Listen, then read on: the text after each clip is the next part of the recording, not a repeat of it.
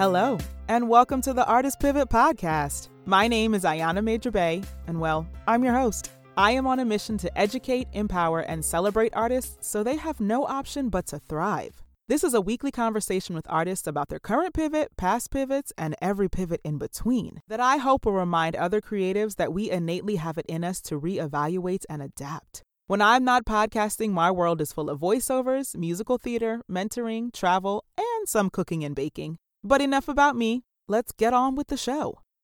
On this episode, we're doing a little something different and taking a look back at our top three downloaded episodes of season one. Well, technically, it's the top four because there's a tie for the third most downloaded. As of today, November 3rd, 2021, the most downloaded episode of season one was episode 105, entitled Know Your Worth, featuring dancer, singer, and model Tempestt Perrin.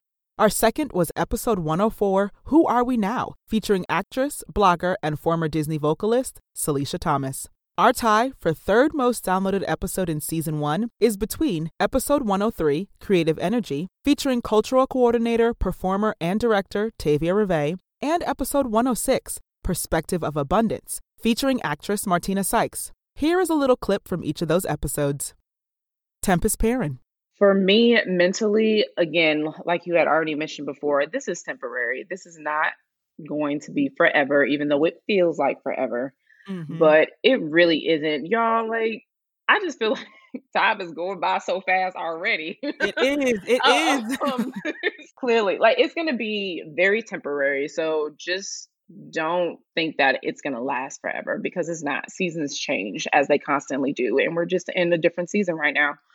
Um, and for my mindset, it's just reminding for me, I personally have been well, because I have the time to now.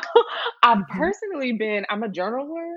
So I always write and I start, I've been starting to write um, gratitudes of what I'm thankful for, but also been looking back at like past journals, like entries that I had. And a lot of it has to do with, you know, with almost a lot of auditions that I've done or shows that I booked or shows that I didn't book mm-hmm. and things like that. And it's just like, oh wow i you just forget how much you've already accomplished or how much you've already prevailed or grown in you know what i mean and mm-hmm. we just forget that and i just we just really take that for granted sometimes and just be grateful. Just be thankful for what you already done. And like this is not it. You're gonna keep going. You're gonna keep growing um, if you choose to. That's the thing. You don't want to stay stagnant because life isn't stagnant at all. So I would just encourage others to keep their mindset of, okay, if I have to change something, well, we're just gonna have to change for a little bit. Salisha Thomas. Yeah, like my building where I live in New York was under construction. Like the entrance was under construction for so long. And I saw the contractor almost every day.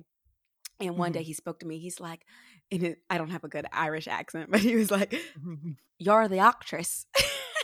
Yeah, yeah. and I was like, oh, I guess I am. Like, mm-hmm. ooh, and it felt so good to be the actress in the building. Like, but that's the thing. It's like that can't be our identity because what happens when it's stripped away? Mm-hmm. Who are we mm-hmm. now? Like, right. n- does that mean that we're nobody? Does that mean that we're worthless, useless? Uh uh-uh. uh But we've got to figure out who we are without titles, without like the thing that we do, not doing it mm-hmm. on a daily basis or on a regular basis. Mm-hmm. Now, who are we? And so, right. like, that has been inter- I I will say that I have had a positive experience investigating that mm-hmm. because it's not I don't feel alone like that I'm the only one trying to figure it out right now. I do feel like there's a lot of people who have lost their jobs. Um, and right now, our whole industry is obliterated. It, you know, mm-hmm. it's like I'm not the only one. It's not like, oh, I did a bad job, and now, like, what, what am I? No, it's like, no, we're all going through this together. Um, and so, I know. So I have found other things like blogging and writing, but like, mm-hmm. I'm trying to be careful to not be the writer. yeah, yeah. to be the blogger, to be, you know, it's like, how can I go forth without continually finding peace in mm-hmm. like these title like the titles the title yeah yeah tavia rivee and it was uh, directed by a latinx woman written by two young white men from baldwin wallace and it's uh, it's the content surrounds 1964 Mississippi, two white men and one black man who were killed in 1964 Mississippi. So the cast was half black, half white. Okay. And I came in as an assistant director. Um, the director was a friend of mine, and she was like, you know, I could use your eye and your ear on this. Can you, you know, come in and help? And I was like, absolutely, I'd love to. Mm-hmm. So I walked in as the assistant director, really anticipating just kind of being in the background, and ended up taking on a much larger role in um, communicating, it kind of translating to a degree, uh, editing content, moderating discussions regarding racial sensitivity and cultural, you know, cultural issues that were in the script. You know, there were times where I had to go to the writers and be like, we don't talk like this. you know, like we would never say this. So, you know, I ended up uh, kind of consulting them on some of the edits that needed to be made in the script and provided some mm-hmm. script adjustments. I remember moderating a conversation about the use of the N word, and um, one of the black actresses was speaking vehemently about some of her experiences and feelings and you know mm-hmm. and i had to later kind of translate for the creative team this is this is what she was feeling in these moments um, mm-hmm. i don't want you to be intimidated by this behavior i don't want you to feel nervous or uh, be unnerved by that it was not explosive or hostile or volatile towards you this was mm-hmm. speaking to her experience and i think there's a way that we can wrap that into the content you know mm-hmm. um, and so I, it, it, ended up being a really wonderful experience. I think that I ended up being a, a, valuable resource for both the creative team and for the actors. And so as I was building the structure, I really recalled that situation and how beneficial I think it was for everyone to have um, kind of a you know a dramaturgical somebody that that worked on multiple levels as far Got as it. the racial content was concerned. Mm-hmm. And so, you know, it wasn't like I just I just created the role and was like, "Oh yeah, this would be a good idea." I had actually done it before. you know, it was mm-hmm. like yeah, I'd actually yeah. I've actually done this before. I know how this should look and how this should work. Um, and I think that we need to implement it in as many entertainment spaces as possible. Martina Sykes. So it, it's time to really value ourselves more and not not to say we're not from we're not um in a place of privilege because we get to do what we love on such a high level and that mm-hmm. the money isn't great it is but we still need to value ourselves enough to know when we're not being treated fairly and when to stand up for what is fair that's true and i think that you know we were talking earlier about 2020 the perspective and and how this year has forced us to change our perspectives. And oh.